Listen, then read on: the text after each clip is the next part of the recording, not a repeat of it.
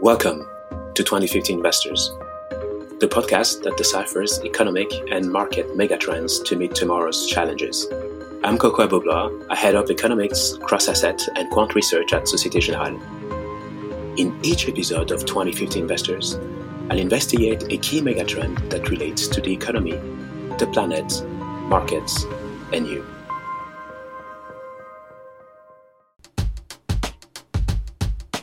Inflation and its long term impact on society. This is probably one of the most important questions facing investors, governments, and central banks this year. To prove it, let me just type inflation 2021 in Google. And wow, 172 million hits and counting, including headlines like in the Wall Street Journal US inflation is highest in 13 years as prices surge 5%. Or in Forbes, inflation concerns growing in the US. Clearly, inflation matters. And don't get me started on what my clients and colleagues have to say about it. And speaking of clients, I was crunching numbers for a client call last week, and I saw that US consumer price index year over year increase for the month of June was 5%. This was higher than the consensus expectation of 4.7% and even higher than that of May, where it reached 4.2%. To put this into perspective, remember that the Fed inflation target is around 2%. They also said that they would intentionally let inflation overshoot their targets. And it is happening. The question now at hand is really, is this the beginning of the end or the end of the beginning when it comes to the decades of subdued inflation we have all come to be accustomed to? A must read book on this topic is When Money Dies by historian Adam Ferguson. I have it somewhere on my bookshelf. Um, one sec. Ha! Here we go. Well, it's full of dust.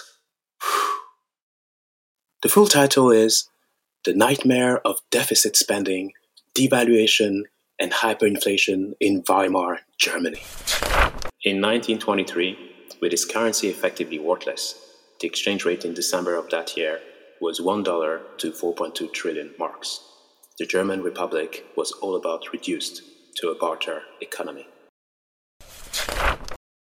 High inflation is the Achilles heel of central bankers. It's kryptonite. No one wants to go back into the horrors of runaway inflation when money dies. Okay, let's just be clear. I am in no way saying that the dollar or the euro are about to die. But and um, just between you and me, and please don't quote me on this, with all this stimulus fuel money printing, they may catch a cold. But more seriously, though, is this increase in inflation transitory or permanent? We just published an economic outlook report a few days ago that sums it up perfectly. Inflation, transitory until proven permanent. Another major theme that pops up in this context is the energy transition. Are the energy transition, the climate change priorities, and the 2050 net zero emission target the culprits? Building clean energy like wind farms or electric vehicles is indeed energy intensive. Could this be considered as an unintended consequence? Is the process of making the planet greener and more sustainable actually requiring some pollution in the short term and inflation in the long term. But more importantly, what are the implications of this on society? Are we sowing the seeds for another wave of social unrest like the Arab Springs or the Yellow Vest movement in France? The former started with high food prices, and the latter with high gasoline prices. And finally, with all the trillions of liquidity injected into the markets, are central banks about to make a significant policy mistake? Some portfolio managers seem to fear this. I mean, look, Jean Claude Trichet, the former ECB's president, did raise interest rates in 2008 because of inflation right before the great financial crisis. This reminds me of Mike Tyson's famous quote Everyone has a plan until they get punched in the mouth. Ouch. Anyways, back to the ring, and let's start our investigation. Before we start, though, quick disclaimer we don't have to agree to agree, and might even agree to disagree. Inflation is, after all, a polarized topic, and much ink has been spilled over the question. While there's a consensus that all of this is transitory and simply driven by the base effects from the pandemic recession in 2020, there are strong arguments on both sides. Besides, to use the words of US General S. Patton Jr., if everyone is thinking alike, then somebody isn't thinking. Rest assured, though, I have yet to find that person. In any case, the first point we need to figure out is why are we seeing such mind boggling price increases from goods and services, from oil, corn, copper, and even semiconductors? Well, the answer is straightforward base effects and lack of supply. When something goes down 50%, it needs to go up 100% or double to go back to where it was. But then, this is only part of the story, because a lot of these commodities are reaching levels well above those of 2019. The point about supply constraint is key. At the worst point of COVID-19 pandemic in 2020, when the world economy was put into hibernation, what did companies have to do to survive? Well, they literally liquidated their inventories to raise cash and lower their working capital. If you can't open your business, the worst thing you could do is to sit on unsold inventory. This is what you saw with car rental companies that sold their fleets, for instance. Even oil price futures collapsed and even went negative. The other important point is supply chain disruptions. The global supply chain model of just in time failed. The model was simply unable to cope with a sharp drop and then a sudden sharp increase in demand. As our economies reopen, all of these businesses are now looking to rebuild their inventories at the same time. And this is causing a significant demand surge in a supply constrained context. A textbook supply and demand price squeeze here.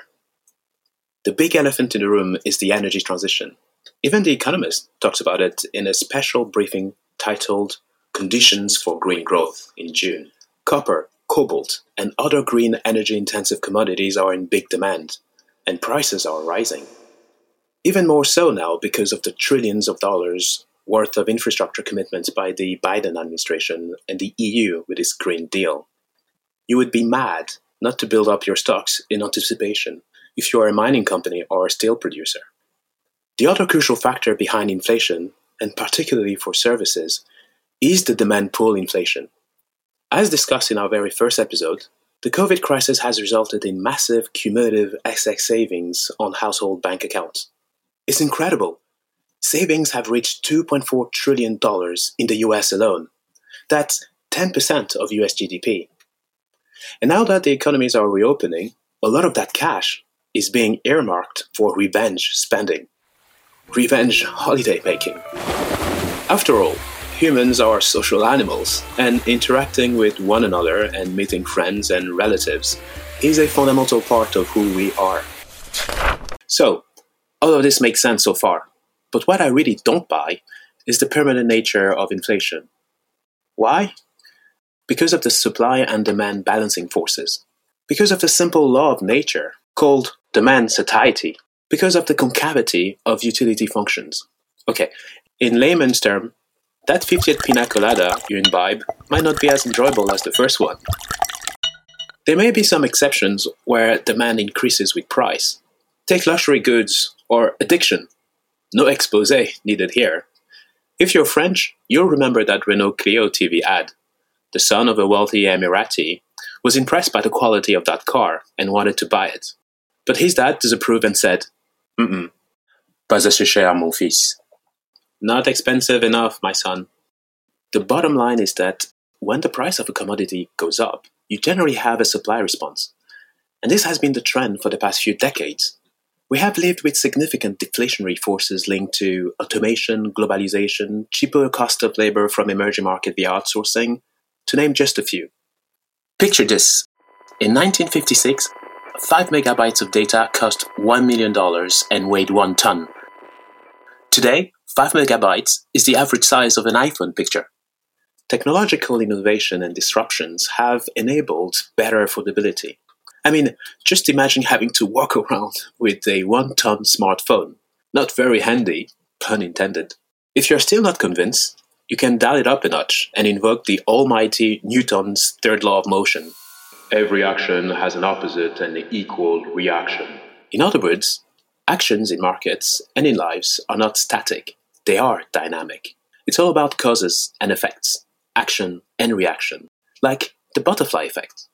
This brings me to the point I raised on the link between inflation and social unrest. Can we have a repeat of the Arab Springs or the Yellow Vest movement in France? While it might contribute to it, it is unlikely in the short term to happen in developed markets because of the stimulus by government and central banks. In emerging countries, though, this is less obvious. We're already seeing social tension build up, particularly around vaccine nationalism and the inequality around vaccine availability.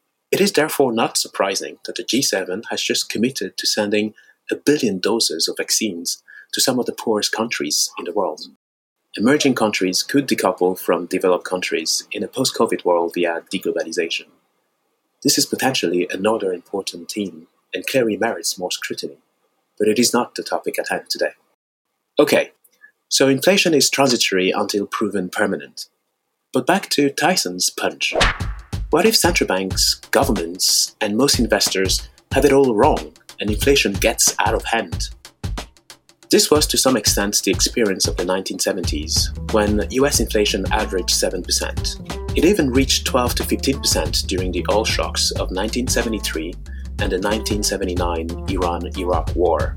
This was also the period of the Nixon shock, where President Nixon decided a number of economic policies in response to increasing inflation.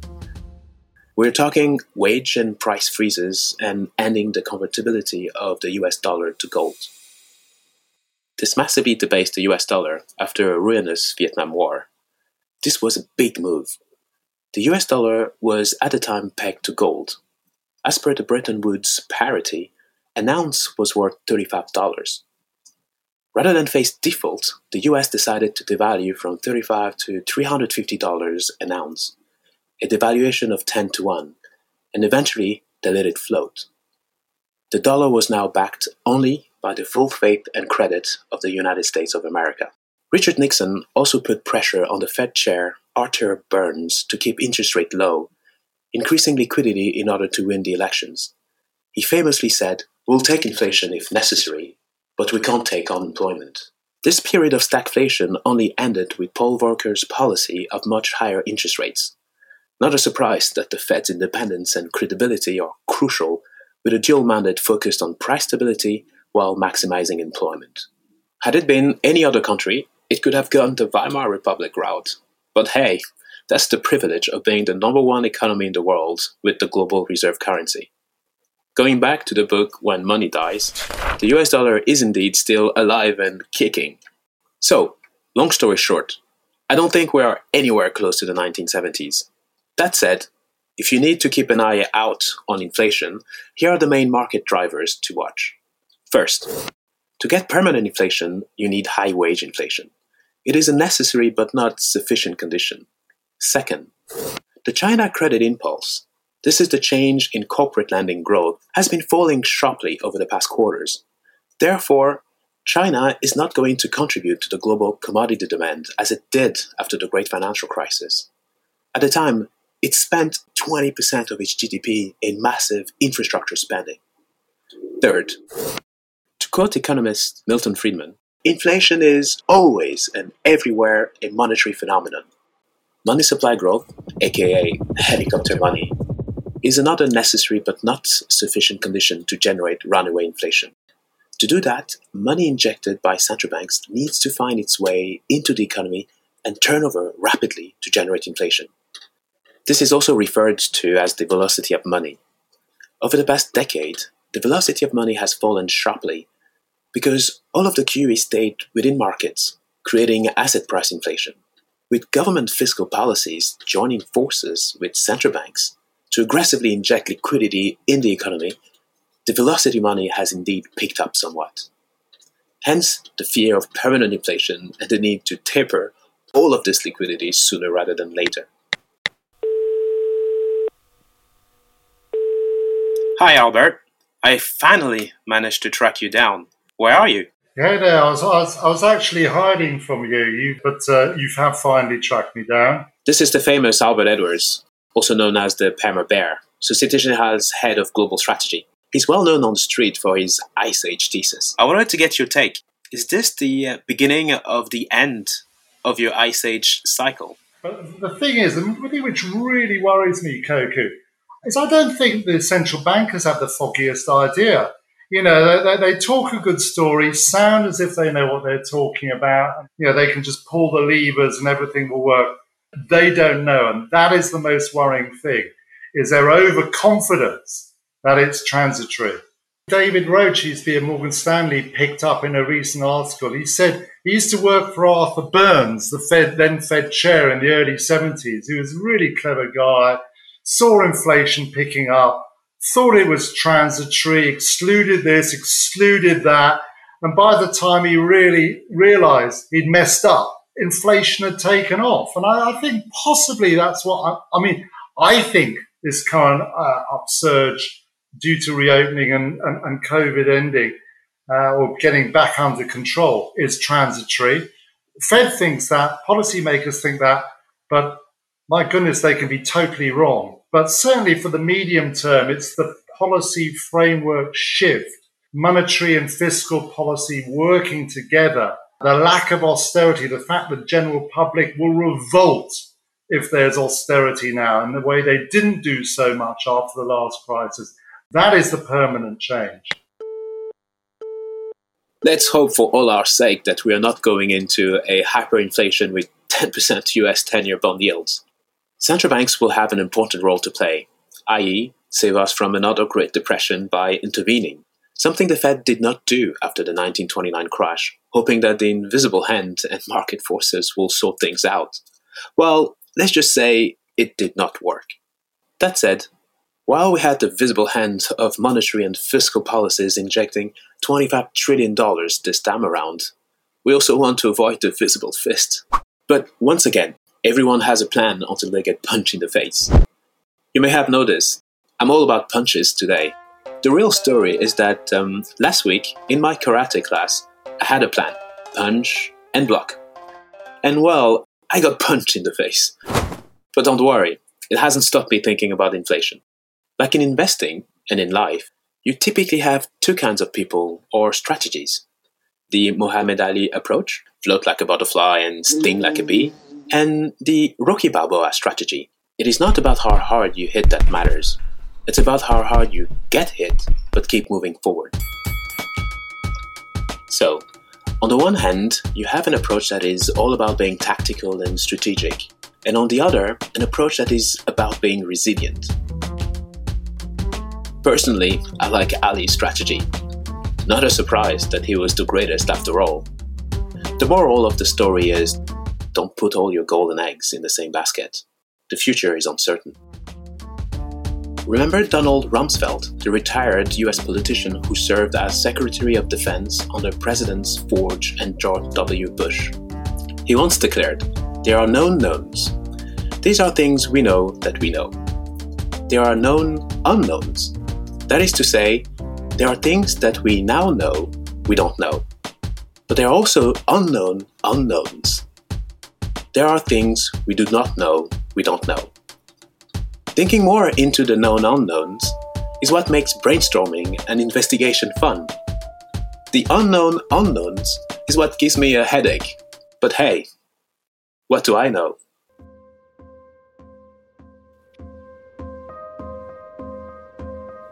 Thank you for listening to this episode of 2050 Investors, and thanks to Albert Edwards for sharing some of his useful insights with us. I hope this episode has helped you get a better glimpse of the future of finance. You can find the show on your regular streaming apps. Please subscribe, leave some stars on Apple Podcasts, leave comments anywhere you like, and spread the word. See you at the next episode.